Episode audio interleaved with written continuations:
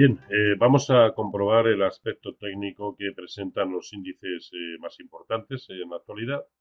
Unos índices que eh, están aguantando más o menos, consolidando los avances recientemente conseguidos en plan de recuperación, en plan de rebote, o al menos ese es el escenario que yo contemplo como más probable.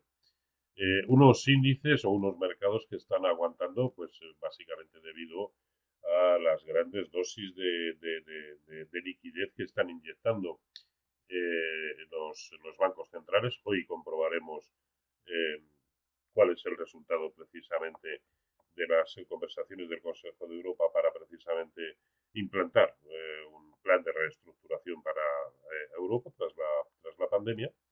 En Estados Unidos ya estamos conociendo que cada dos por tres hay un nuevo estímulo, unas nuevas inyecciones económicas eh, y también la evolución eh, tremendamente eh, artista, y si no artista, si da mucha estabilidad a los mercados, de los índices tecnológicos con el comportamiento a la cabeza de, muchas de, muchos de los componentes ilustres de estos índices.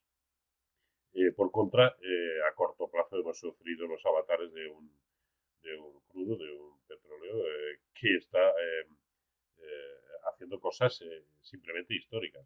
Jamás se había visto eh, al precio en negativo, eh, aunque eso sabemos que es debido al estrangulamiento del precio como consecuencia de que nadie quería quedarse comprado para que no se produjera la entrega pues, de, petróleo físico, puesto que la capacidad de almacenamiento ya es mínima o, por decirlo de una manera nula pero también es verdad que incluso el, precio del siguiente contrato, es decir, el que cotiza en la actualidad, eh, ayer, o perdón, anteayer, lo hemos visto en niveles de seis y medio, 6 dólares y medio.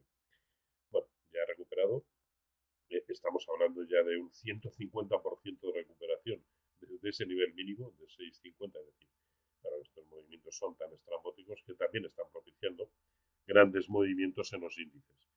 Eh, más concretamente, si nos vamos a los índices eh, europeos, ¿qué es lo que están haciendo? Consolidar. Ahí tenemos 10 jornadas consecutivas moviéndose en unos eh, parámetros que pese a que cada día casi nos dejan huecos, tanto alcistas como bajistas, parece que en principio sin ton ni son, pero que sí está consolidando los niveles anteriores. Niveles a vigilar. En el caso del DAX, por supuesto, los 10.300 por debajo de debajo de ese nivel cabría pensar en una reanudación del escenario bajista y la zona de los 10.860 eh, eh, como resistencia muy importante. Ahora bien, eh, desde hace tres jornadas sí se ha producido un hecho relevante, a mi entender, y es em, que esta formación de cuña ascendente, y son formaciones de giro a la baja, que no suelen fallar. bueno, pues esta formación de cuña ascendente ya quedó rota hace tres jornadas, ahí lo tienen y la proyección mínima, que es tanta como la boca de, la, figura, la proyección mínima nos llevaría a niveles de 8.400, lo que estaría suponiendo con respecto al precio de cierre de ayer prácticamente otro 18% de caída y acercarnos de nuevo a los mínimos que ya vimos en marzo.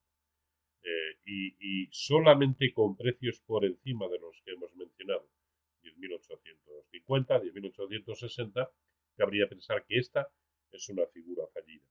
Pero es que esa misma figura la tiene el Eurostox 50, ahí lo tienen, eh, mucho menos ortodoxa, pero también la tiene el, el IBEX 35, y la proyección mínima, aquí sí, porque como casi siempre es el más deteriorado, la proyección mínima lo llevaría a cotizar por debajo de los mínimos que hemos visto en marzo.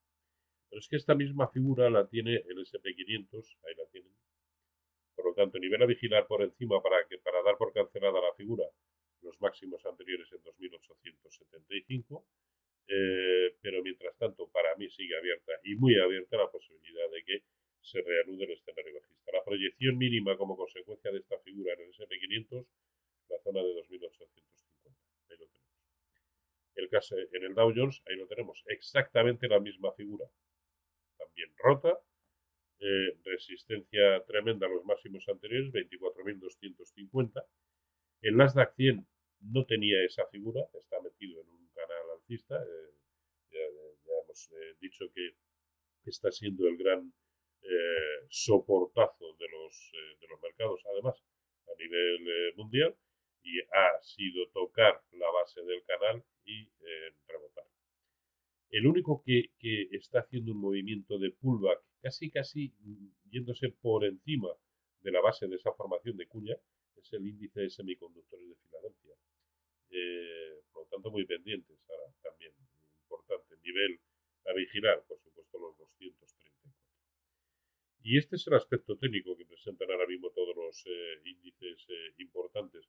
Parece que el que pueda estar haciendo un movimiento más claro sea el oro. Que observen, ha ido a apoyarse nuevamente en el soporte que presentaba en la zona de 1670 y reanuda su escenario alcista. Evidentemente solo podremos hablar de un subyacente que va a camino de sus máximos históricos cuando sea capaz de superar los máximos que ya hemos visto recientemente en la zona de 1790. Pero para mí ese debiera ser el lado natural de las cosas, eh, siempre y cuando, por supuesto, en última instancia, respete esos niveles de 1670. ¿De acuerdo? Bueno, pues eh, en principio nada más. Veremos cómo se suceden los acontecimientos. Como digo, hoy una jornada interesante para saber eh, si Europa muestra esa cohesión, esa unión que desde hace muchos años se le viene reclamando y que nunca acaba de, de aflorar. Y, mientras tanto, pues por supuesto, cuídense mucho y en la medida de lo posible, feliz